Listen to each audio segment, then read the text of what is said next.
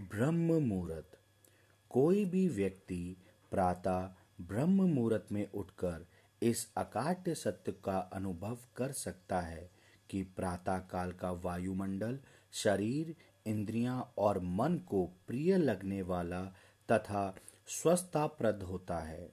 इसका कारण यह है कि रात्रि में तारागणों तथा चंद्रमा के शीतल प्रकाश के संयोग से वातावरण, शीतल तथा वायु में प्राणप्रद वायु, यानी ऑक्सीजन की मात्रा अन्य समय की उपेक्षा अधिक होती है।